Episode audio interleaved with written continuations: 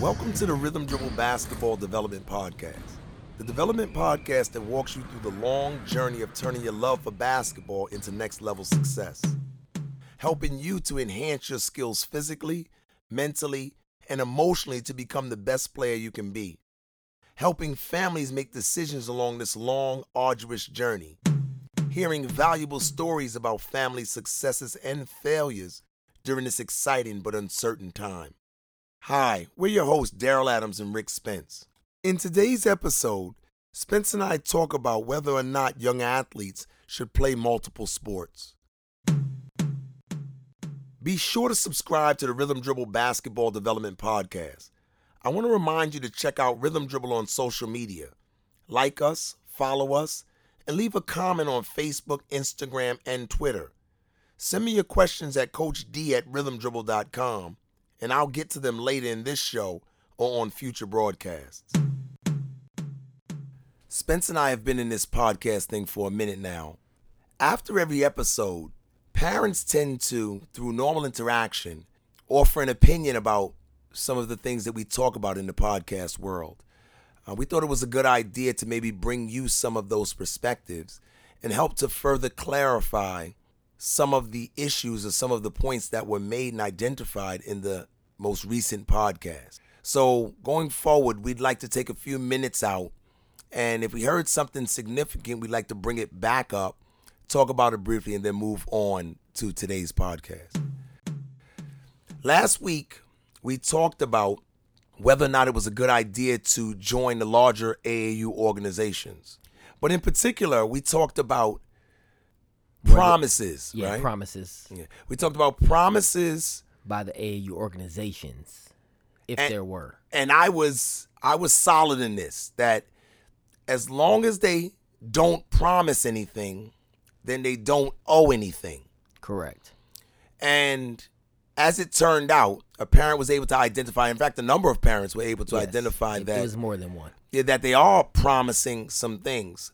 So I said, okay, well, actually Spencer's idea to um, you have to go back on. You have to tell some people that you you were enlightened a bit. Um, and and in the promises, I sat down and had a big conversation. So Spencer, I'll let you go first, and then we'll kind of we kind of work back and forth on it. Yeah, so as you mentioned, right, we we typically have feedback after each episode. Um, in this particular one, um, I, I got a text, um, and they mentioned that certainly there were promises. So so I dived in. I, I asked a number of questions, and um, the parent was particularly just frustrated with the organization. They were new to the AAU world, right? Um, maybe if this podcast that came out about 12 months ago, it would have maybe helped out in the decision making. But um, they were new to this and they they took their shot at it, and there were a number of promises to get their player with the organization, and things at least up to this point weren't as they seem or weren't as they promised. And again, if you were if you recall from last week, I didn't I didn't have that experience, right? I didn't know whether they promised or they did not. But um, I ran to another parent at the gym as well, and th- they mentioned that there were certainly promises. Um, and, And so, and did we, did we dive in and find out were these parents? Was there a little resentment? Did you feel like as, as, as you spoke to it? yeah, well, wouldn't you feel some resentment if I if I promised something if I promised something to you and didn't deliver? Yes, that that's my point. And again, I don't I don't back off of it. If Yeah, they as long as promise they- something, they on the hook. Yeah, as long as you clear, right? I don't. If there's no ambiguity that maybe you thought it was this, but it was that, right? And um, from my conversation with the parent, he was pretty clear. He asked some pretty pointed questions before committing his his time and his money to the organization. My question to the person that brought it up to me was was it financial? I wanted to dive in and maybe figure out what was the motivation of the organization. Was it financial? So was there an annual fee or a monthly fee that they were after and they say I promise you something so that I could get something in return because I don't understand the the empty promise. I can jump into their shoes a little bit here. There's a talented kid I need to get that child over to my team. So I have to tell these parents and I have to offer them some assurances in in in in an extreme sense. Those assurances are going to be the thing that helps the parent to join in. Right. So I asked the parent, was it financial? And when he gave me the information back, I didn't sense it was financial, right? You and I talked about these organizations typically have sponsorship, Right. and there is money in their coffers, and there's only a limited number of places or slots on their team, so they can't be promising a bunch of people just so that they can collect money. Could it be when I had my initial interaction as a coach that I believed I can deliver these things, but maybe when I got there, right, the child wasn't what I expected, so then I have to then I reacted off that. I think so. That's not devil's advocate. That- Okay. I think that you've jumped into the same shoes I jumped into, the organization shoes. Right. Right? Yes, they see something. They maybe make a promise about what they saw. That yes, that fits. All right, this piece fits into our system. Your player can have some success here. Right. But then you get inside the organization, you get into that game, and you just start to see game after game after game. It's a sliding scale. That somehow maybe the child didn't live up to the bill. So then, And- as a parent, what's my reaction to that, right? Because maybe I don't get, because from my from having my conversation with the parent that there wasn't clear cut distinction on what needed to happen or why the promises weren't being fulfilled. What is my what does my player now lack, or what does he need to do to get what you kind of promised me? And that's where some ambiguity kind of came up for that parent. So, as a parent, how do I react to that? What what what should I do, in your opinion? I don't know. You you you moved you moved off the, the bigger point too fast for me. Okay. Because I spoke with the same parent. All right. And I thought you were going here where it may have been a misunderstanding. Certainly. right? Misunderstanding, first of all, on how high level the player is actually when they get into the fire. Because you said that they brought him in and mm-hmm. they thought they had a high level kid. And, and I remember the parent even saying he didn't think that his child was ready for that level of bump. Certainly. So it gets in there, and then game after game after game, coaches know what they're looking at. So maybe the misunderstanding is that I thought I saw something that was ready, right? Right. And it turns out that it's not. So when I spoke with the parent, the parent kind of understood me here that his instincts were right, right? My His ch- initial instinct. yeah, my child is not ready. So all of these, so all of this expectations that you're listing for me and my guy, I don't know if we can fulfill it. And the question may have been, do I have margin for error? Right. So maybe he should have just went with his gut initially. No. Yes, but then that's a machine. It's tough. I understand why a parent is lured to that Yeah, to because that machine. the exposure. I, I need. I want the exposure. And I right? want to play So on the. so he gets in it. He gets in it, and then the coach starts to see some things that he's concerned about. Certainly. And he said it very clearly. I can list a couple of them. He said that he wondered about, he said, excuse me, he said, this child will be a permanent cog for us once I can see the toughness, once I see the decision making, once I see his passing ability. And there was one other one I forgot. But once I see those things Did develop, toughness? Yes, I said toughness, Okay. decision making, passing, but there was one more I remember. But he said once those things develop, then he, then yes, he'll be a cog here, a permanent cog. Mm-hmm. But I'm telling you from my experience that you can't play at the highest level without those three things, So you right? should have obtained them prior to. Oh man.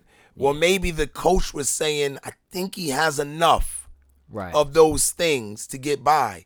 And then you get into the game or you get into multitude of games and you start to see, ah, it doesn't quite have it. Right? So maybe there's a conversation there because the, the, the parent attempted to initiate a conversation like that. Correct. Where the coach, coach, really, I want you to tell me because what you say is going to determine my next actions. And I thought the coach might have fallen short for him in, in terms of being brutally honest. But then I can still jump in the organization's shoes, the coach's shoes. nah. you- at that point, you, You gotta be honest. but you don't want to tell a parent that their son doesn't have it. it's not what It's you tough. say. It's It's, tough. how you say. It's And I just have It's to tough, communicate it. Tough. correctly. I don't think, first of all, the parent wants to hear it. Um, second of all, I think that we as coaches, we'd like to believe we can pull it out of them. So, hey, I need one more week. I need one more week. I need one more week to try to pull it out of them. That's what it feels like to me, Yeah. rather than giving up on the child. Yeah, I don't I don't know if I would consider giving up, but at least give him the opportunity to make an informed decision. So give him all the data and then as a parent, I can choose whether I want to stay and fight this fight or if I need to go and acquire those skills that you're requiring so my so my, my player can get on the court. Um, I- would feel at least me personally just give it to me honest and then I can make an informed decision. So now there can be no resentment if I do stick around. But I thought he might have been giving it to him honestly. I thought maybe the parent didn't want to accept it. Oh. You, you know the evidence is that the son didn't play. That's it. Right, That's yeah. enough. You said it. You said enough. How many games need to go past before I recognize that, coach, I know what your feelings are here, Certainly. right? You've told me all I need to know. All right. So before we, um, because again, we don't want to stay here too long. But so the the other question I think I would have coming out of last week would be then, when is the right time to maybe say I need to walk away from this larger organization and and come back at a at a different time, if at all. There's a couple of indicators, and I think this was a perfect segue, our last one, where we said if the guy is not playing, right, then I need to make a decision about whether or not the child should continue to play. Okay. But there's some indications that I heard from this parent that really would have put some fire under my butt um, in terms of getting the child out of there. Okay. The one thing I heard, and, and I didn't know this, and excuse my na- my naivety, there are open practices, Oh yes, he did mention yes. right? This means that every Tuesday and Thursday that I jump in my car and drive 40 miles to practice, there's a chance that there's another kid that came from another team, that came from another state, that may be joining the team. and well maybe not even joining He's just coming to bump up against you in practice and i can i want to see what he looks like it's consistent evaluations I think we said the same thing. yeah because if if he's really good in the practice, he'll join the team he'll join the team. If he plays my position and he's really good in the practice, then he's not only going to join the team, he's going to replace my minutes. and so remember we spoke about this last time that's that's one of the things with the the big they'll can they'll recruit over you throughout the year i believe they recruit over you throughout the year I just don't know another place where there's this open practices thing, man. I don't. It's not at our highest level of basketball. It's not in the NBA, right? Where we're under contract a bit, where there's some level of job security, where I'm good for this time, provided I. well you got 10 day contracts in the nba That's ten days. I know that I'm limited. I know if I play well, then I stay. I, I understand the ten day. Ten day happens when somebody's hurt, right? When a slot opens up. I understand those risks. The problem is in youth basketball, right? I thought that my son made the team, and now hmm. I get to grow over the course of the season, certainly right? And it's that's kind of tough for me to know that these open practices exist. I'm okay with it because I'm an advocate of working so that you're creating value day after day after day, week after week after week. So while I support that, i I get a little bit concerned that that's how serious this youth basketball is. So it was just eye opening to me, Certainly. right? And trust me, I can I can adapt to that because I believe that all of the other days I would be in the gym developing. But that's rough pressure for families, especially this parent that we talked about after the last podcast, who who's struggling as to whether or not they should come or go. right Right? That's tough to watch somebody come in the gym and uh, and compete. so you mentioned not playing you mentioned the competing did you have any others Well, I talked about you said the competing is the open practices because Yes, that's that's what I yes. really walked away with. Right? My decision to leave the organization is always going to be squarely do I need more of my time back in order to go and develop? Because the one thing, the commitment level is so high when I play at these high level AAU clubs that what happens is I lose my development time, my Certainly. intense development time. Um, and as we'll talk about today a little bit, um, my other the other time in my life that I have to have organized so I can do some other things Correct. as well. So if I need my time back and I'm not playing, then it certainly is the opportunity for me to get off. And I don't think if I'm not playing, I don't think that the coach is going to have a problem with this conversation. Hey, and I think it's best if we walk out of there. Hey, I need to have a meeting. We'll sit down. You talk about it's not going well, but don't worry about it. Look, I'm gonna go and do my part. Right. Right. because- Next tryout, I'm gonna give it a and, shot. and that's important because I know, and it's not just one. I can think of three offhand. I know three parents who have have made a transition, but it wasn't a smooth transition. Right. I don't have to stay, but you can leave a certain way, and if you leave in a bad way, it's a small community, and now those parents really have a hard time finding a new team after leaving in a bad way four to five times, right? Like coaches, they have conversations. It, like I said, it's a small community, so it's not bad that you leave as long as you the coach understands what it is and you communicate it properly.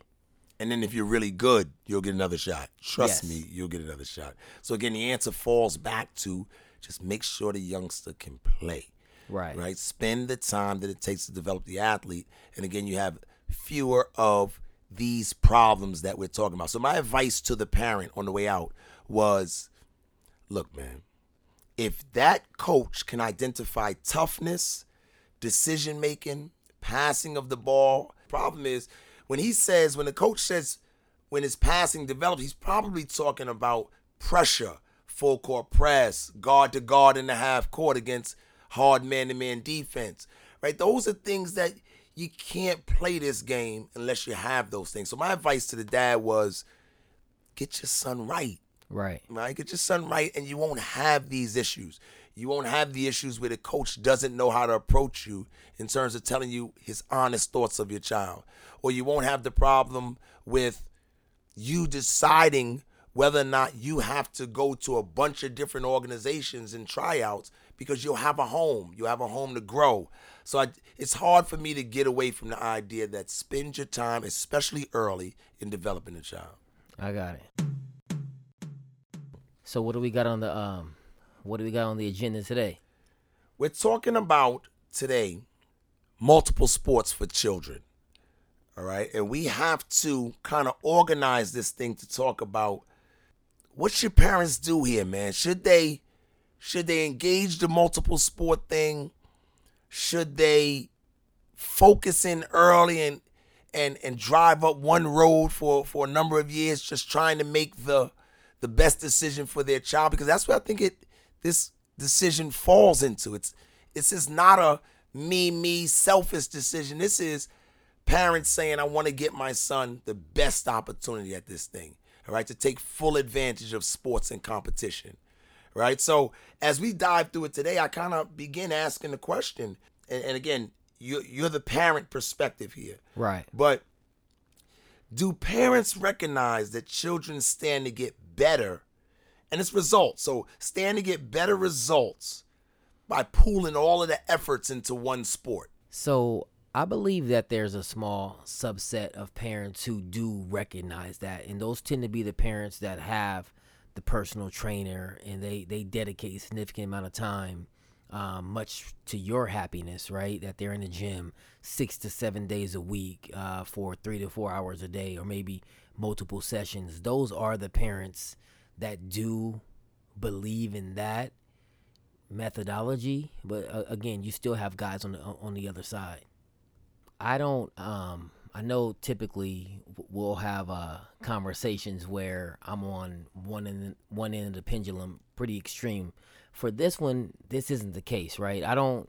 I'm not strongly for multi-sport. I'm not strongly against it either. I think there's there's benefits to both, um, and so from from my perspective, I just have a bunch of data to kind of provide. I don't I don't know if I have a a strong, adamant perspective that no, it has to be done this way, like I've typically done in the past.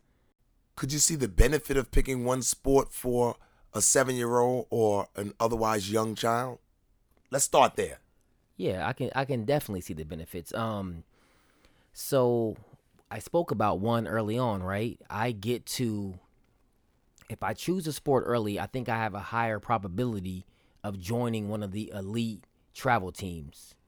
Um and t- typically and it doesn't always happen, but by joining one of those elite travel teams, I get better coaching as well. Right? So um that's probably the the immediate one. Um if I'm if I'm doing something year round versus doing something for 3 months, whether it's penmanship, whether it's um knitting, what, what whatever it is, if you do something enough, you're going to get better at it. The more you do it, you're going to get better at it. I don't think anyone disputes that. So, if I can do something often enough where it's second nature and and I'm not even thinking about it, it's just a natural reaction. That's what the sports kind of require. That's when you're playing at your highest level. When I don't have to really think it, it's just natural instinct, and you get that with repetition. Got it. Where does the debate even come from? Well, because I think that once the money kind of, if, if I'm being honest, once the money rolled in in terms of scholarships and at the at the pro level, like the the league minimums for for salary, the NBA salary is astronomical. Um, um, as you as you recently kind of test as Jay kind of went through first second year, then you kind of kind of start to plateau and go up from there. Um, once once the the monetary started going up, I think the desire to actually do training and specialize at a younger age kind of kind of also increased, right? And when I was growing up, there wasn't guys like you out there. There was we played sports throughout the season as as as it rolls around. You go from football, then you go to to basketball, you go to baseball, you go to track. It's just you kind of go with the seasons and and then also historically it wasn't all year. Now I can play lacrosse if I so choose. I can play lacrosse year round, right? And so that kind of changed it in, my eyes. Yeah, I agree. You said a lot. Let me see if I can go back and make sure that that I'm on the same page. Okay. Seemed like when we were young, it didn't seem like to me there was so many travel team opportunities. Certainly. I'm from a smaller probably city than you are, right? You're from uh, you're from New York. I didn't have. I'm not sure if even today, and where I'm actually when I grew up, they have them. But as a whole, I never heard of AAU until I don't know my 20s maybe. Mm-hmm. Yeah. So yeah, I definitely agree there. Because now you're traveling, so now there's a large demand on people's time, right? So maybe that affects the multiple sports naturally, right? That I don't have the time to play a number of sports because this one sport has me all over the country, right? Has me in a bunch of practice, has me in a bunch of training facilities. It seems like, and you may have mentioned it, that the demand for skill just became very serious because it seems like the sport has evolved and become very serious as yeah, well. Yeah, it's it's and it's highly competitive at those. In order for me to do that, and have that enjoyment of traveling and going around, I've got to be I've got to perform to a certain level. Yeah. And in order for me to do that, I probably got to spend a little bit more time working on my craft yeah. to get on those get on those teams. The next thing you said though was that high school sports and a potential for college scholarship. I kind of heard both of those things. Yes. Has that changed? Whereas high school sports in this area seems, especially basketball, seems to carry its own popularity. Well, in again in this area, it's it's not rare to get a high school scholarship. Um, when I again when I grew up, there of course there were private schools. However, mostly everyone we just went to the public school, right? But now in this the better brand of basketball, if we're talking about basketball in particular, um, and I want to say the better brand, but there's a highly competitive brand of basketball being played in the private school sector and I can get a scholarship to actually go there. So I can get high level athletics as well as high level education in this area. The stakes have the stakes have gone up, and, and uh, the math is legendary. This area in basketball is legendary. I'm from New York, where yes, the stakes are high, right? So I don't see where the high school has changed a whole bunch, even in your description, but certainly families' reliance on sports in order to get college paid for. I hear that a lot now. Mm-hmm. Right? That look, I'm after this scholarship, so so I'm willing to do whatever I need to do up front in order to in order to make sure I get it. And being in the training business, you hear it a lot. The parents are coming in and they're they're, they're very clear about it. I need I need a college scholarship. right? So so I pay I, the money now so I don't have to pay it later. There you go. Well, that's my point, but it seems like it's a disproportionate understanding, right? How much they're going to pay for college and how much they're willing to pay for training on the front end don't really add up either. But I do see that scholarship is prevalent among the reasons why this thing has become pretty pretty popular. Okay. The natural. Um, does that still exist? This child that just picks up the sport and he's a natural at it or she's a natural at it and they take it all the way to its highest level. So I don't know about I don't know about that. I think we still have naturals, but to get it to the highest level, I think you still got to work extremely hard um, and and hone that craft. We speak about it. We spoke about it a, a number of times, right?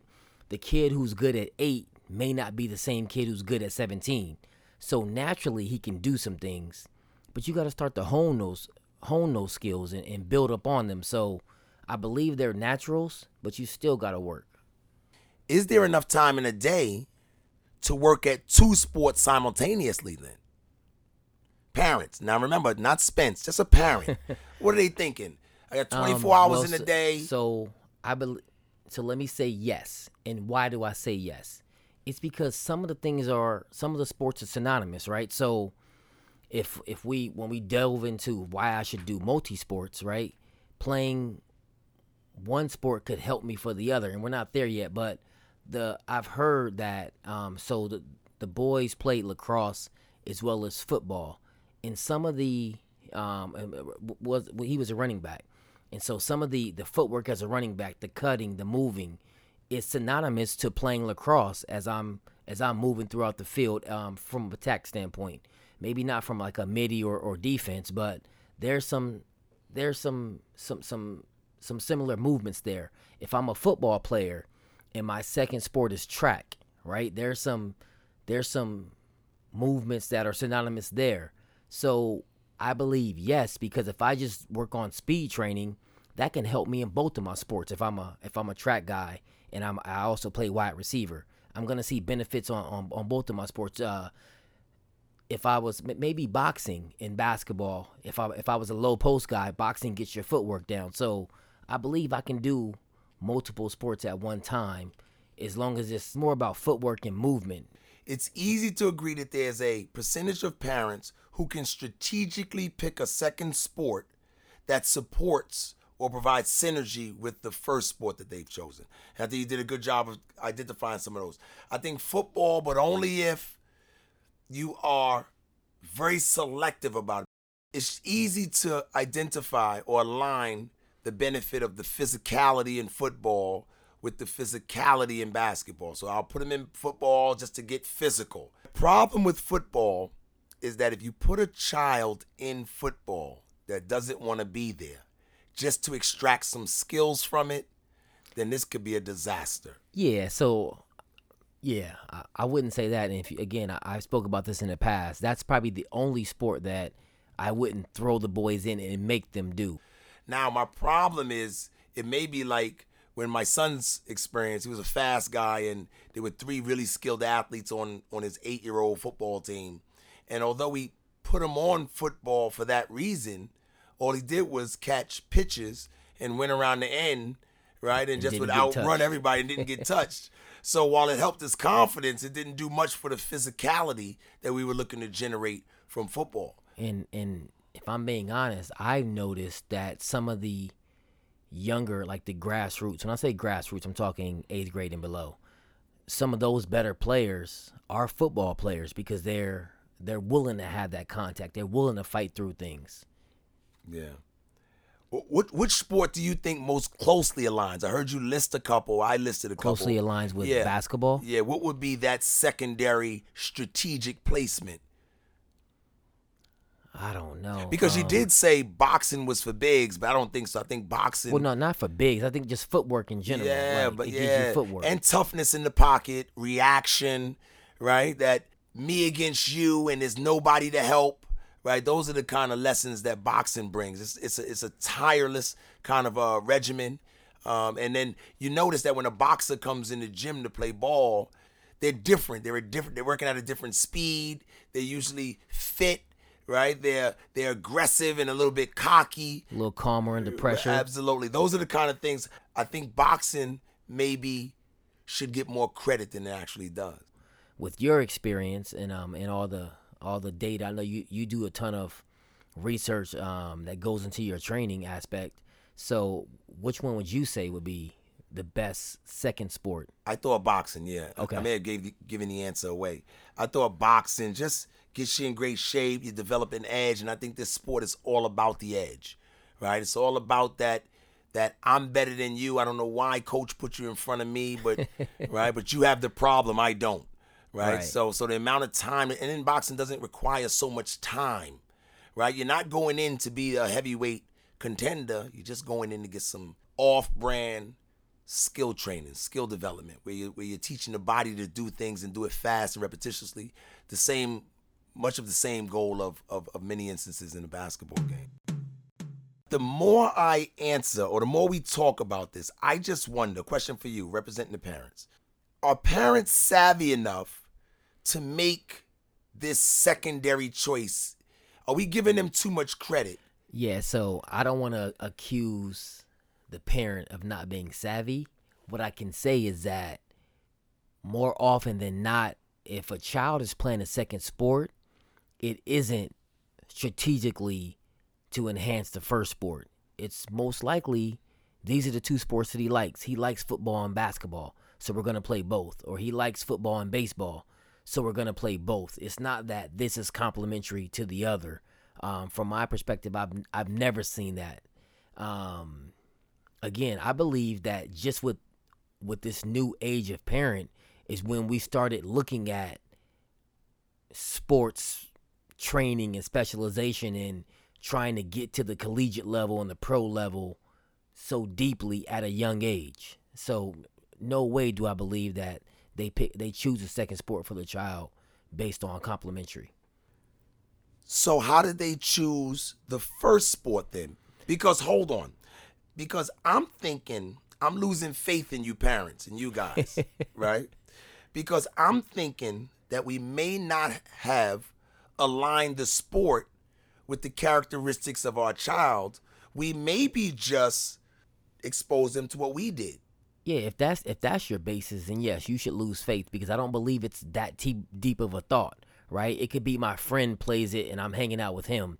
I saw it on TV, or maybe I went out with m- with my dad and I had to I sat in the stands while he was playing flag football. So now I have an affinity to football.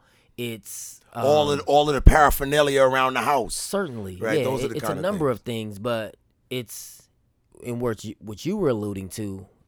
I don't think it was strategic by the parent um, out the gate. That's not my belief at all.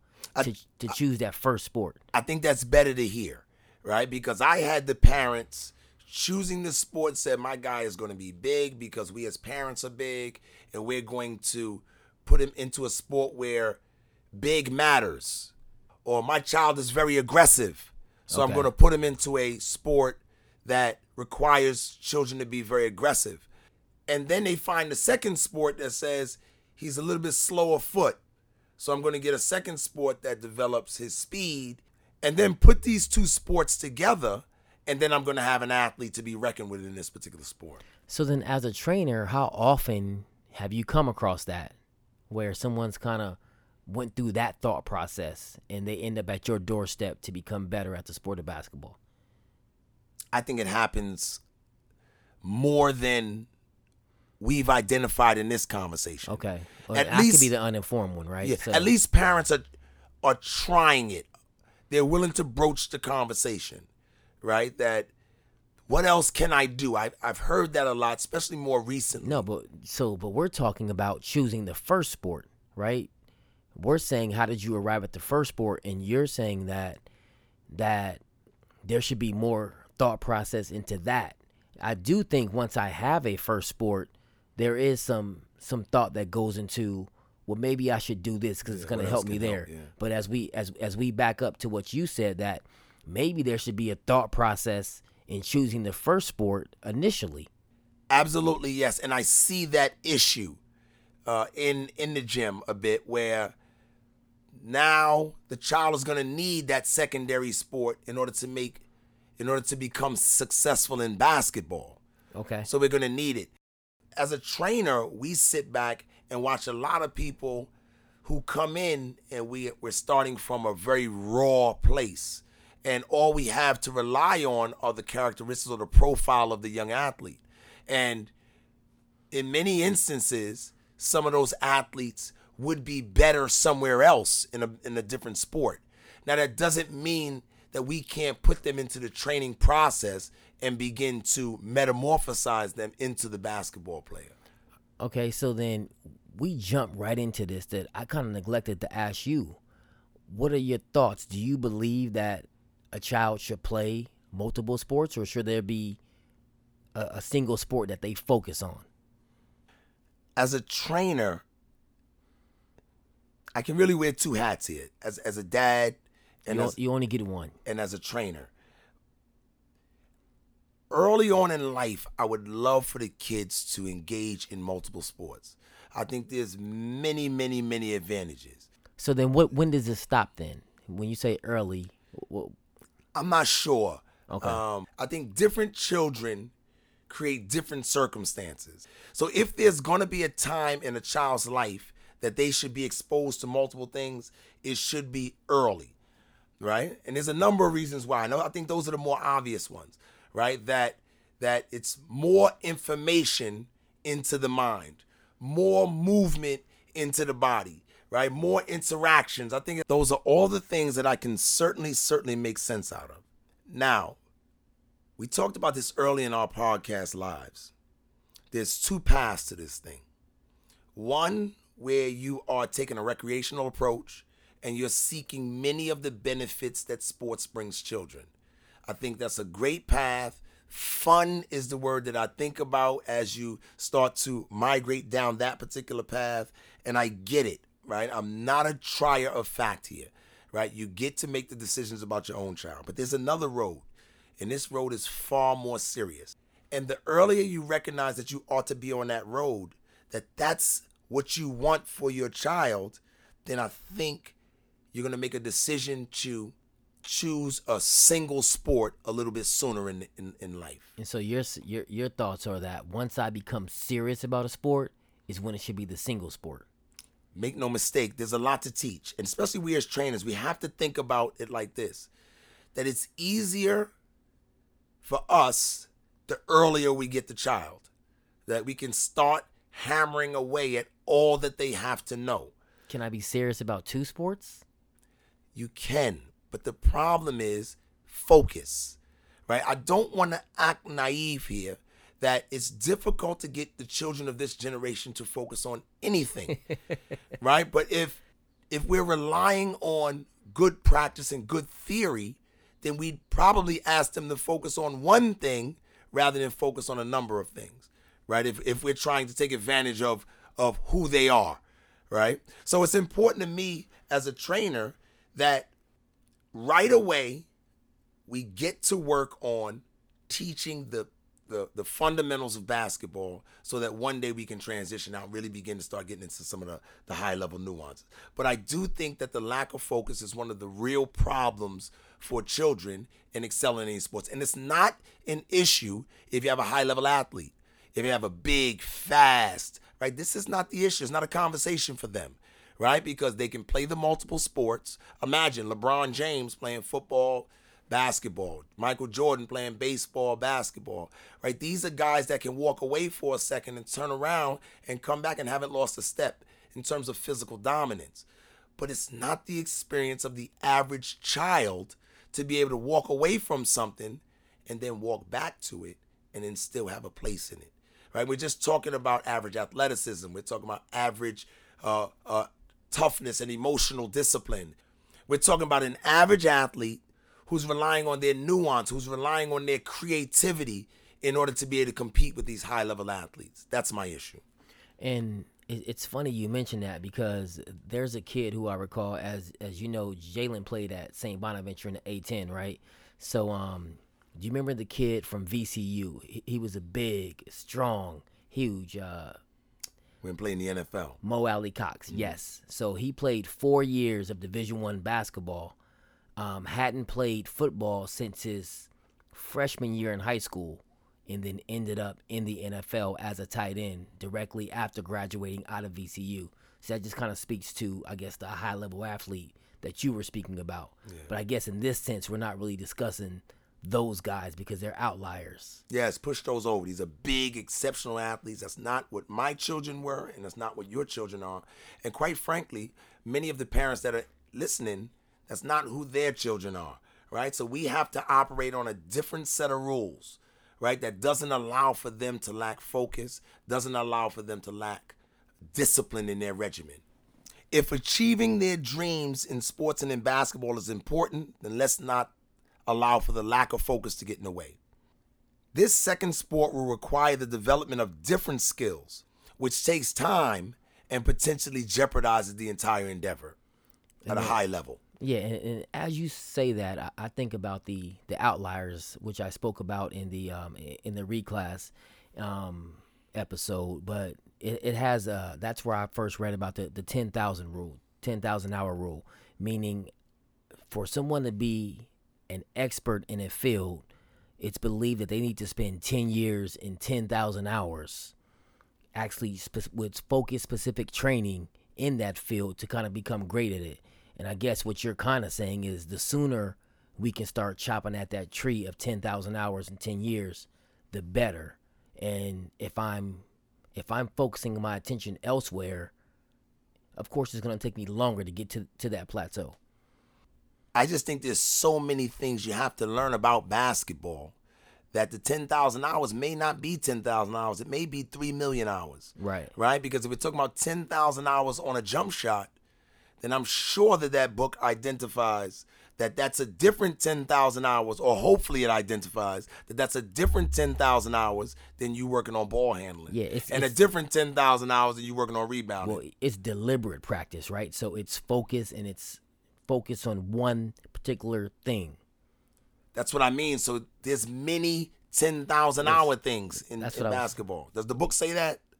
Many 10,000 hours? Yes, because it's not 10,000 hours that well, so it's not about it's not particularly about sports. It's just talking about an expert in a field, in, in a field. Whether I could be a priest, I could be, I don't know, um, a physician, as we spoke about earlier, right? Really, the point is just that it takes focus and a lot of time to come to become really, really good at something. And so when when I when I spread that focus it just makes it harder to achieve the goal that I've set for myself. Yeah. So I was reading an article from the um, American Orthopedic Society of Sports Medicine, and they indicated that when we've been speaking about classification, I mean um, specialization within a sport, right? And and they noted that there's an 85% higher incidence rate of lower extremity injuries for kids who tend to focus on one particular sport at an early age. And so, does that ever kind of impact or cross your mind in terms of pushing the not the agenda, but I guess with your position that specialization helps a kid get to where they need to get to within the sport and have a high level of success. And just so I can give you more context, the what they're really indicating is that by playing one sport or working on one sport year round, which a lot of our children tend to do, they're utilizing the same muscle groups and movements over and over, and it's just creating a higher risk of overuse injury, which is the the injuries that you see, and it's lower extremity because typically they're running around, jumping, and doing things at at um just over and over. I've read many of the same articles, um, and I'm no doctor, so I don't want to act like I am. Um, if the doctors say that using the same muscles and the joints over and over at a young age has a negative impact or has some level of breakdown, then who am I to to refute them? But I just don't want to be naive here, and I wonder if doctors are being a bit naive here or a bit self-serving. Because I know that publishing um, articles is a is a big thing for doctors, um, and I know that being the first to say something is big for doctors, and and having your name attached to a study is big for doctors. I just wish that my article and and I spoke to you about your article. I'm looking for the solution to a very real problem. It's the solution that we're after because these are lifelong dreams for players and families. They've prepared a long time to be able to access the profession, man, for real reasons. And they're willing to kind of go through some things and some adversity for it. As authors of these type of articles, and it seems like there's a number of them because Spence in his preparation came up with one. I in my preparation came across a couple. I printed one of them out. I'm I'm looking at it now. Um, I thought that they owed the readers some solutions. Some, if you are going to do it, then here are some things that can help you through. Some recovery, some how to prevent it, some um, in the event that it happens, that here are some solutions. Uh, I can think of a few. This the a strength training regimen and how a strong strength training regimen with a strong uh, physical therapy, a strong recovery program. It seems to me that now they're being sensitive to families who this is the route that they're going to take. And because they're taking this route, they're more taking on a role of supportive, right? Rather than offering an article that doesn't have any solutions that's a bit dark in terms of their dream. I think I don't know if you recognize that in your articles, but I certainly saw that in mine. Yeah, um, and I do agree that strength training um, could be utilized to, to better strengthen those muscles to maybe to fight off or, or better be able to sustain the wear and tear over the years.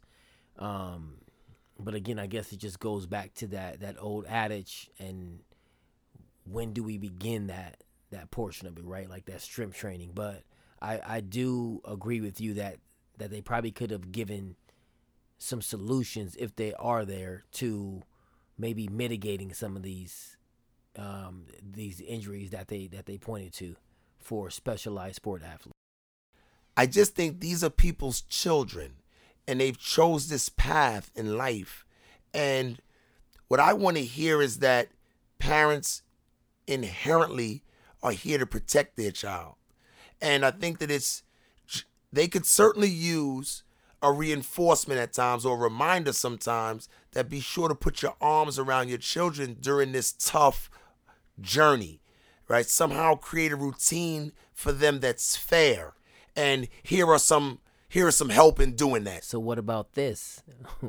what about just taking some time away from the sport, right? Like I've spoke I, I've mentioned that numerous times to you that we can't do it every day, seven days a week, um, five hours a day. So could that be a a way to mitigate some of these lower extremity injuries that they're seeing? Is that let's just take some deliberate time away from the sport. Um, maybe not train seven days a week. We'll go five, or maybe we, I don't know, we we we work out in the pool where it's it's, it's low impact stuff like that, right? Just where I'm not on the court all the time. If, if we're going back to to basketball. I don't know, Spence. I don't. I don't know, man. yeah, I, I, knew you wasn't gonna go for it because it's too close to fun.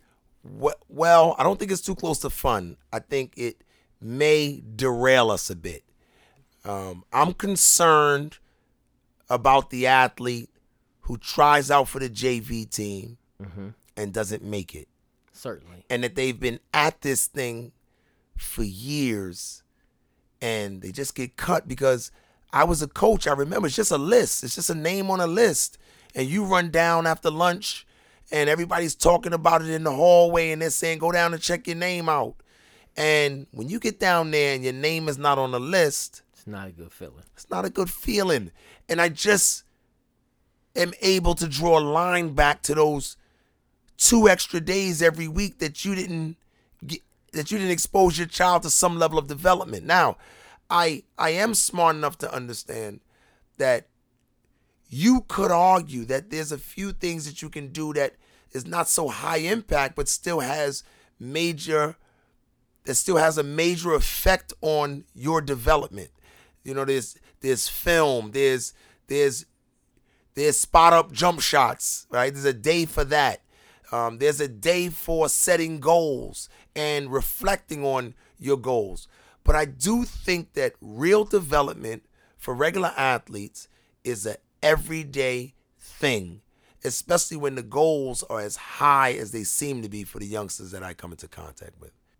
It's difficult to argue that the children are up against a lot when we really take a real look at the competitiveness of the game and and how difficult it is to ascend to the top of the of the sport.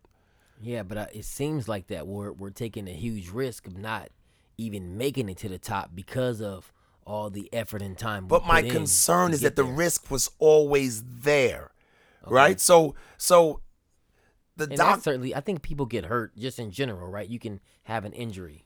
Absolutely. And also, back on doctors, I just look at the path that doctors had to take in order to get where they are, right? Look at all the things that they had to give up in order to get where they are. And I was just wondering how many articles are written to say what happens if you do too much of some of the things that they did. And but but that's but the, theirs is probably studying or it's not something strenuous and physical to be a doctor, right? It's a it's a mind exercise. It ain't running the the hundred yard dash fifty million times. Again, I don't want to be I don't want to be naive here, man. Okay, right? They had to stay up not long nights in order to digest some of this this, this large level of information. There are large levels of anxiety and stress that have to be dealt with. There are high, high levels of expectations from parents, society, and, and even themselves. There are more issues for people who are trying to become doctors than we're willing to admit to. This is a goal for families. And in order to get there, we're going to have to work hard at it. So I just want to hear doctors accept that reality just like in their world, that they're going to have to sacrifice some things, right? That may have some emotional repercussions, that may have some developmental repercussions. But look, that's the collateral reality.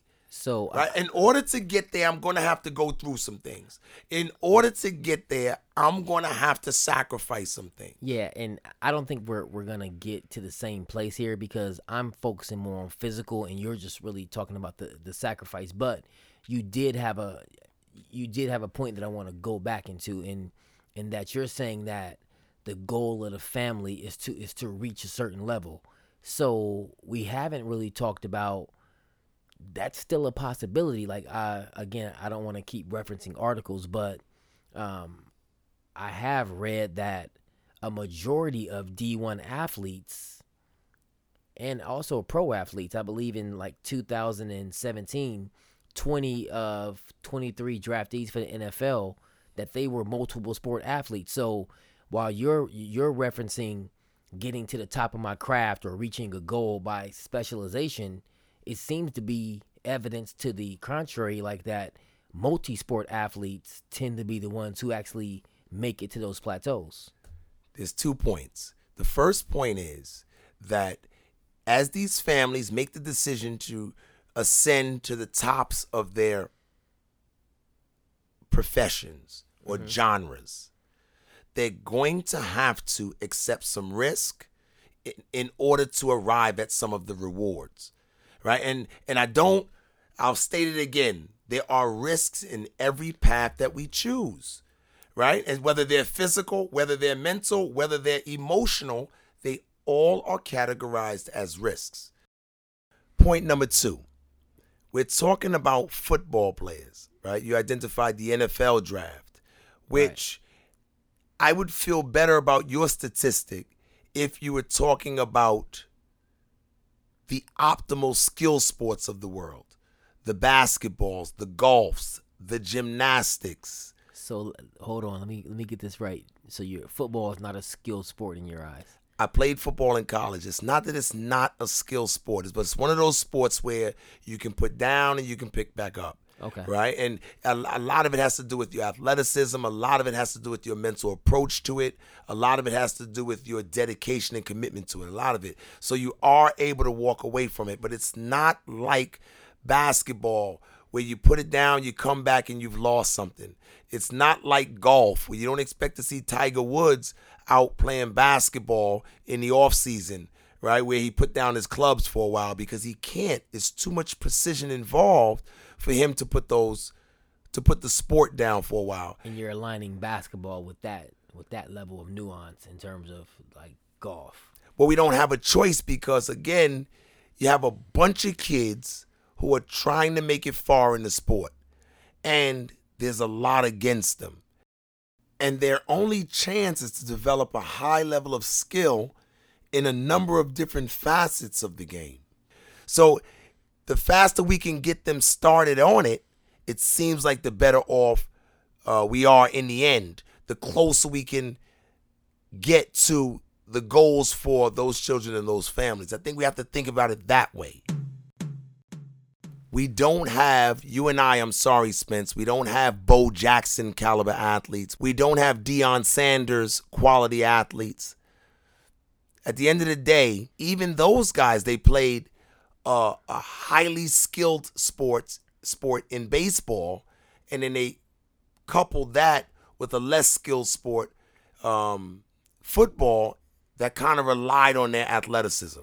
Yeah, and again, like as I kind of began, I don't really have a hard position, so there's really nothing for me to disagree with there. And I spoke about in previous, uh, like I spoke about my thoughts about football, and it's more aligned with you just mentioned that it's something for the boys. I thought they can come back to because they played but stepped away from it, and I, I think it's also valid to to mention like gymnastics is a sport that I probably could not multi-sport that because the amount of time it's an innate amount of time having that they spend in the gym working on their craft because um, I, I know some some young gymnasts and they spend up to six to eight hours a day working in the gym um, and so that doesn't leave much time for them to also play tennis or, or something along those lines I, I do think that overall, however, that playing multi multiple sports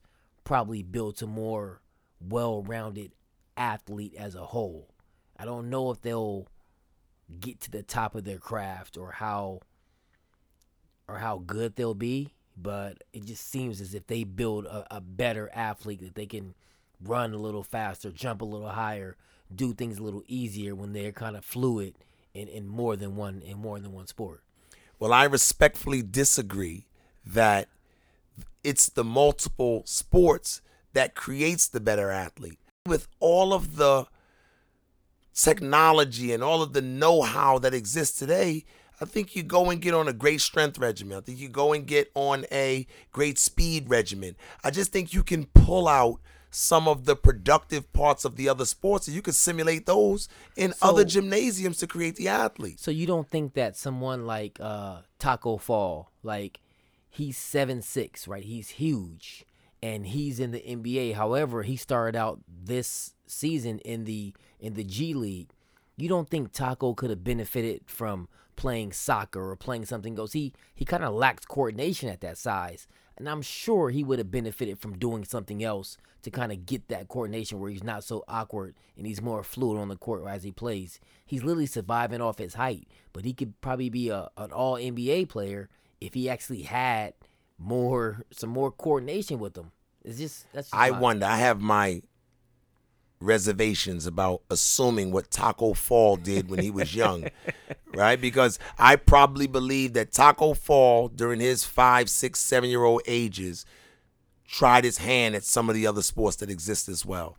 Whether it's in a hardline travel team or recreation that you always identify, I'm not going to speculate as to whether or not he did, but I do think that there's other ways to address Tacko Fall's coordination. And I believe that people have tried it.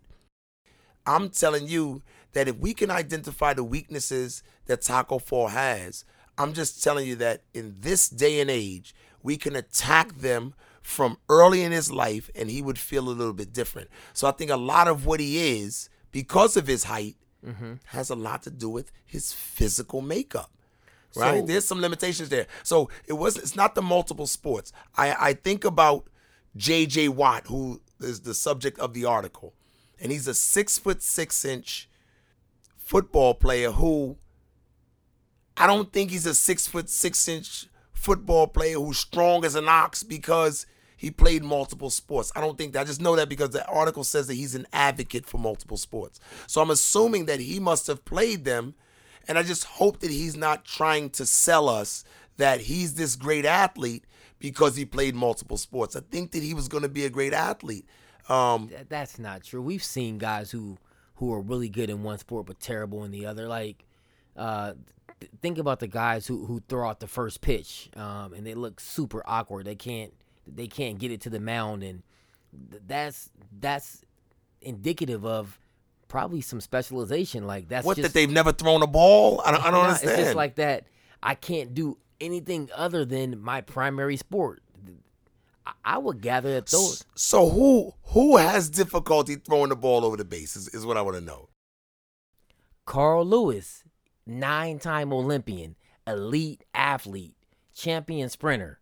He went out there and couldn't throw out the first pitch. Right? If I can't help but think if Carl had just played a little something else versus working on his sprints, that that wouldn't have looked like that. At what expense? I saw the Carl Lewis throw as well, and the, the second one went a lot better than the first one. He but, still lacked coordination. But it throws the idea back up. If Carl Lewis would have spent some time doing something else, then what would have been the repercussions? I think that's worth deliberating about. Right now, all of a sudden, he's just a little bit slower. And just a little bit slower or just a little bit more, effe- excuse me, a little less effective, now it changes the course of history. He's a he's a six time gold or that's two all, time gold. That's all that I'm offering. I think all little boys and girls, we need every chance we can get in order to reach the the heights that we have in store in mind for them. So then, let me ask you this: in regards to burnout. I, I often read uh, and I've heard stories about athletes who who who work so hard at the craft, but they just ended out ended up falling out of love with the sport and just kind of getting tired of it before they they reach their peak. So, what are your thoughts there? That specializing may speed up that process or bring those thoughts about my advice to parents, uh, having raised a few athletes, and I'm no expert. I have three daughters who. Now you say it. 13 episodes deep. Sorry, go ahead. No, I think everybody's experience in rearing their children, I think it's personal. But I do know that we all share this commonality is to watch out for your children, right? Take care of them. Um, there's signs for burnout, and I think that we need to be in tune with our own children. So then, what do you do when those signs kind of appear? I think that if we understand that there there's a potential for them, then I think that we can plan for them. I I don't think that the moment can't be planned for or prevented, right? With the control of expectations, the the balance of the life, the care and concern for the child. I think all of those things have to be present uh, along this journey. Yeah, yeah. Because if I'm honest, that seems to be.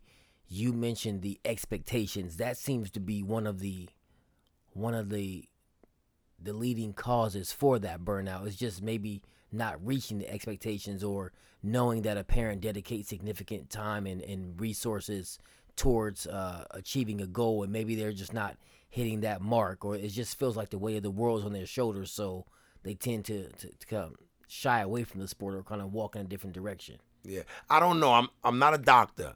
So I I don't want to be the guy that doesn't state that there's a fine line between reaching high places and being sensitive to the needs of children. I think that's that's a line that we as parents face every day in many of the issues that we face with our children.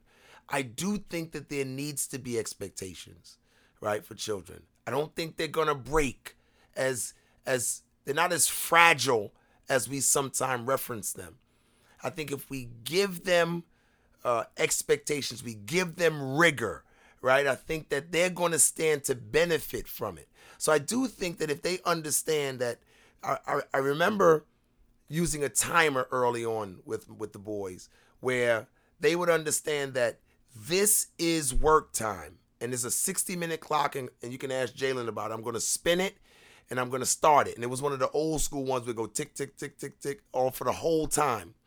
What they begin to understand is that during this time, I ought to be working. And that work has standards and it's a hard work and it's a focused work. And while that's difficult for them to adjust to at first, over time, they begin to understand that when that clock is on, I've got to give 110%. That dad and mom have some expectations of me, and those expectations are that I'm giving everything that I have. And I think that part of the conversation can extend to many of the sports uh, endeavors that they take on. But more importantly, that I think it puts them in the same class of the great achievers of the world. When it's time to work, they have to dial in and focus and get the work done. On the flip side of it, I think that somehow we need to figure out how to balance their lives when the clock is off. With some play and having some deliberate fun. Oh, I'm an advocate for when it's not work time, that it be playtime. Right? And and that playtime is is not defined by me, but defined by the particular family, right? Some families go on vacation, like somebody I know, right? I'm an advocate for those kind of things, but long as they don't get in the way of the work. I think that the children benefit from knowing that the clock goes on and the clock goes off. But every single day of their waking life, there's going to be a moment where the clock turns on right? And they're going to be expected to perform. And it's the balance, Spence, and you can chime in. It's the balance that creates the experience. And, and I'm, that I'm with them. That when they go down, I'm with them. I'm in. I'm in agreement. That's all I've ever tried to convey to you, and especially as we kind of talked in the earlier episodes. I'm just looking for balance because I'm trying to avoid b- burnout. Right? That's, no, no, I don't. That's not true. Right? You haven't stated it so simply right? Because you're the guy who says that it's okay to miss some of the clock time. No, right? I, That's my concern. No, we. I I just don't perform the clock time under your watchful eye, and I think that concerns you at times. So, well, I, I don't I know that, because you're gonna that, miss some team things too. I, I think that the clock is on. I'm not. If you if you were to ask the boys, the the clock feels like it's on all the time for them. It's just not always in your gym, but well, you know the and, clock and, can't be on all the time. Just well, for the I'm, record. I'm saying like, well, you get it. it yes, the buzzer goes off, the bell rings. Yeah, the bell rings, but, man, and when it rings, it's over. But but certainly, like they know that we're consistently working, and it's just that I may combine the two, um, and so what you believe us taking a vacation doesn't really truly feel like a vacation to them at times because there's always going to be a, a, a, point in time where we we pick up a ball and, and do some things. I just think burnout. You your question was about burnout, certainly, and I think the real burnout, man, is is do the kids trust mom and dad, right? Because there's going to be times that things get rigorous and it's going to get hard, right? And I think that. I think, but sometimes it happens in college as well. Like it's not only at 12, 13, 14. It can happen once they've kind of even attained some success. Yeah, but I think some success. Yeah, but I think 12 and 13 it plants the seed for them to be able to to endure it when they get to college. Right? That there are some mechanisms, there are some conversations, there are some people to talk to. I just think it's will trust. You, will you at least agree that maybe playing multiple sports limits the possibility of burnout? I'm going to offer this. Remember what I said about the kid who tried out for JV? Yes. And when they came and told me they didn't make it, their eyes were welled up. Mm-hmm. Right? My concern is that what do we say to them? What do we say? That look, oh, this is just a moment. Don't worry, son, you're gonna be fine. I'm telling you that I believe we could have prevented it. The kid was six five. Right? There's no reason why he should be cut from JV. There are some obvious things that are missing that I think that we could have touched on. That's all I'm saying. Tacko Fall, a second sport was probably missing. I don't think it was a second sport. I think that there was a commitment level. I think there was no clock, right? There was no clock. So he lived his early part of his life without the ticking clock. That's all I'm. That's all I'm offering. So th- that's fine, but I, I kind of I do want a direct answer to to the question posed. Right? Do you think that if I play multiple sports, it could help and alleviate some of that, and maybe negate the burnout from athletes? No. I think that if you're going to address burnout, then you're going to address the issues of balance and the issues of trust. Right? If you solve those two, then I don't think you'll face the issue of burnout. That's my answer. Okay. In preparation for this podcast, I pulled up an article from Health News. Um, the title is Children Should Play More Than One Sport, Pediatricians Recommend. It was written by David Mills back in September of 2016. They brought up a number of things. I want to kind of go back and forth with you a bit on these four things, the bits of advice that they had. And let's kind of get a sense of, of what are our thoughts or what would be our advice to the listeners. The first thing they said was they advised that sports specialization should be delayed until the child is at least 15 years old. Agree or disagree? I disagree. I, I think that you've got if you're gonna be by that time, you have colleges looking at them, right? Um, especially in, in, the sport of basketball, and so that's that's EYBL time. That's um, ninth grade, um, heading to sophomore year. I believe that, especially in this day and age, there's just too much skill, too much talent within this in, within this environment to to start working full time and honing your craft at 15. But Spence, these are the same American Academy of Pediatrics doctors who are making these recommendations. So how again, how do we know what to align ourselves with? Is it okay that we pick and choose what they say? So again, remember, I said there's benefits to multi sports. I think there's benefits to specialization. I, I just it's too late. That's too late to to start specializing. If if I'm gonna do it at all, if I'm gonna do it at all, I gotta do it. I gotta do it sooner. Even at the risk of the injuries. If I'm gonna do it, I gotta do it sooner.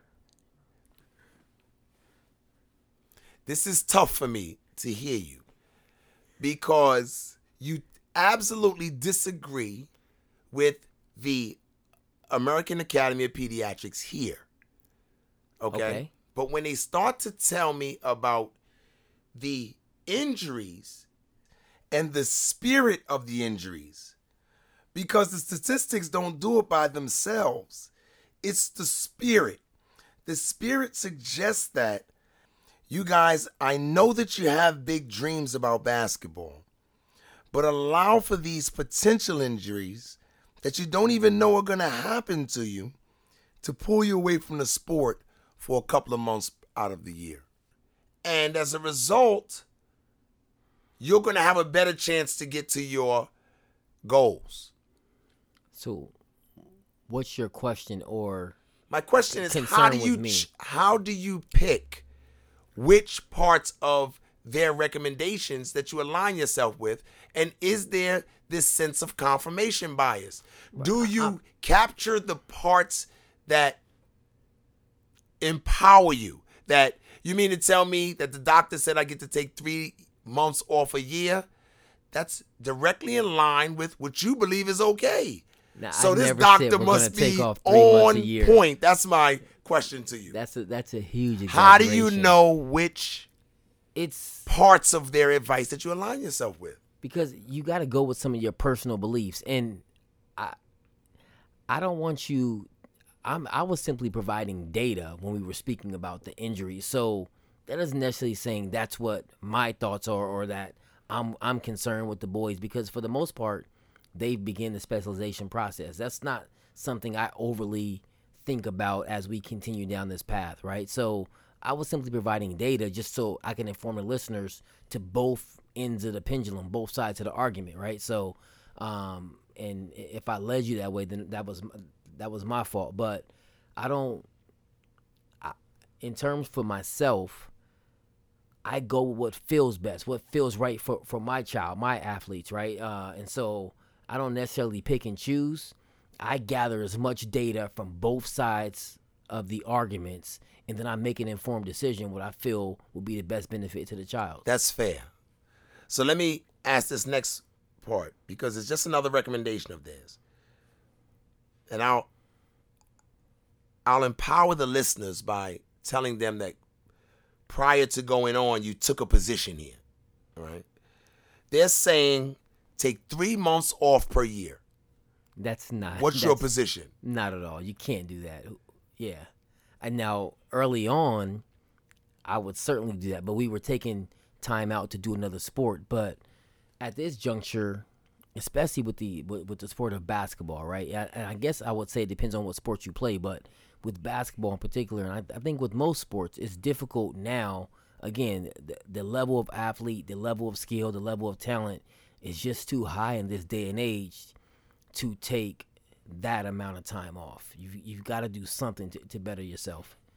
And in all fairness, they're not recommending that the three months be together. Consecutive. Yeah, Okay. consecutive. What they're offering is that they take some time off in one month increments. And is this time off from competing, training? Um, in what aspect do they consider quote unquote time off? Uh, they didn't dive in. I have quote Yeah, unquote so- young athletes should take three months off a year in one month increments from their main sports. Yeah, That's we may get it by taking one week off. I don't think we'll ever get to three months. That's that's twelve weeks. That's that's that's a lot. Last one. One to two days off per week. What's your position on that? I do agree that. Um, and typically, we we celebrate the Sabbath. They they don't tend to work on the Sunday, so that's probably the one day that they get off. And but even then, we still there's still some form shooting being done. But I do agree with that. There's no strenuous. Uh, you got to give them a break in some form or fashion. And so I I wholeheartedly agree with that. That's fair. And f- for you, uh, I- guess I would like to pose the same questions back to, to you as the as the trainer. I kind of spoke as a parent, and you've been on both sides of it, right? But um, as a trainer, your thoughts about work taking off one to two days a week? Because I already know the answer to the three months. That's that's out of the question. Well, that wasn't the first one. The first one was delaying specialization was- until 15 years old. I was going my own order. I, I was going backwards. That's fair. I believe that 15 is too late. And you surprised me when you said it as well. Because for all the reasons that you said, I believe it. okay. That it's just late.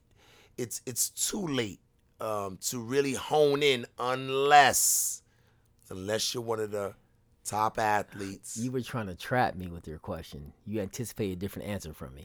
Before I began this journey, I would probably you were probably correct. But as I've been in it, I've noticed that some of the the kids who have success early, they started extremely early, like three and four years old, doing some form of whether it be close your ears, playing some some basketball, in, in a league at a young age while lacking the skill, um, just starting to play earlier, that they they see some earlier success, and so no, you, you you've got to start at a, at a young age. The second one was taking three months off per year. Okay. So what are your thoughts there? Can't happen. no way, no. Not how. in one month increments. Not in. What about one month, Alf? Uh, so, uh, what about one month for the year? Spence, you don't understand, man. Not even one week. You, I, no, no. I'm not gonna do that. I think that a week works, but not at the expense of working. Right? That I thought you said it. It was fair to me, right? It's me giving you the benefit of the doubt. If you go on vacation with your family and you have a child who who is in the journey, then I think you have to find a way to Yeah, to Walmart has balls that are four dollars and eighty eight cents. yeah, you can just go going grab some, some, of those. some way. And, and I remember that. I, I remember. I'll be honest. I remember his first basketball national. I remember packing his football shoulder pads and his helmet, right, just to be able. My oldest son, just to be able to get some catch reps, right, while we were down at a basketball tournament, right. This was early on, so I do remember. Um, So you had some of the same level. So you did some of the same level of training with football that you did with basketball with with, with Jalen and, and Brendan. Yes, remember. I just think it's Multi sport. Well, I think that you have to create a positive athletic experience early on. Multi. I think if you do, then they'll love sports forever. Right? And, and, I- and I believe that it's at that moment that you can tap into all the benefits that sports brings.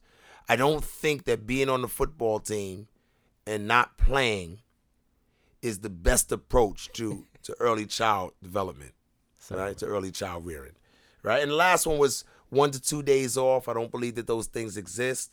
I do think that there's a recovery reality, right? But I think some of those realities ought to include film work. They ought to include uh, strength training. They ought to include uh, and you would mark those as off days or like down days. They're down days. They're down days. And when do they happen? They usually happen after the toughest of regimen. Sure. Right. And I remember I develop young athletes and I and I can think of a few in particular where look, the early part of their lives have been tremendously busy developing. And I think as we come up upon their lives now, you can begin to see where things can slow down for them a little bit because we were in such a rush to put some tools in the box. And then you can start to see those tools pay off. You start to see evidence of those tools. And then you start to have a discussion of changing the schedule a bit. But this is a rush to get these skills in. And once they're in, then I think that the conversation changes a bit right? Because my son is noticeably different in training, sons, excuse me, than they were early on when we were rushing to get everything in. Where now we're we're we're literally focused on some weaknesses, or we have a very real agenda in the limited amount of time or limited scope of of things or skills that we're working on. So it's a lot more efficient. It's a lot more clear minded what that workout is. Whereas when they were young, right, we have to get it right. There's a there's a certain urgency we have to attack this thing with, and when they when they start to get older, things clear up a lot. We know who they are. We know we know what their limits are, their boundaries. Right, those are things that you have to develop a level of respect for because they're young adults. Right, so I think the training changes. So we have to get to these kids before sooner or later they start to look at us and say, "I don't want to do that." Right, whereas an adult child certainly can. Right. Okay. So in closing for me, again, I, I don't I see as I mentioned throughout the throughout this episode, I see benefits to to doing multi sport as well as specialization. I do think at some juncture you've gotta you've gotta do the specialization thing um, if you want to get to a certain level within within your sport. But overall, I don't think you can go wrong with with some multi-sport just because it it seems to build a better athlete as a whole. in closing, I'm just reminded that we all are parents and we have the tough job of rearing our children. And I think sports can be a real assistant for us, kind of an assistant coach for us, uh, in terms of helping our children to arrive uh, at adulthood and intact and, and with tools. I think about the risks and the rewards of playing multiple sports, and I think it's a fair ratio. I think that the faster our children become one with, the more you want to accomplish in this life, the more effort you're going to have to put forward. What comes along with that hard work at times is risk. There's a part of me that really believes that goals are achievable for young people. I just want to see them reach their goals. And I, I'm very much in tune with the fact that there's a long list of things that must be learned in many of the different fields that we choose or many of the different goals that we take on. I just think that the faster we get started to learning this long list, I just think that they'll be better off. Lastly, I just want parents to take care of our children. And I think that part of that taking care of them is not to shield them from risk and not to prevent them from going after something because some risk exists. I think it's okay for us parents to create expectations and that those expectations be high for our children. On the flip side, I just want parents to establish some balance in the lives of children and some trust. And I think if we do, I think that we can push our children to great heights in their young lives. Thanks for listening in. Thanks for tuning in. Also, be sure to like us and follow us on Facebook, Instagram, and Twitter. Leave a comment and let us continue to evolve this podcast so we can meet the exact needs of trainees, families, coaches, and trainers. You've been listening to the Rhythm Dribble Basketball Development Podcast. We look forward to talking to you guys next episode.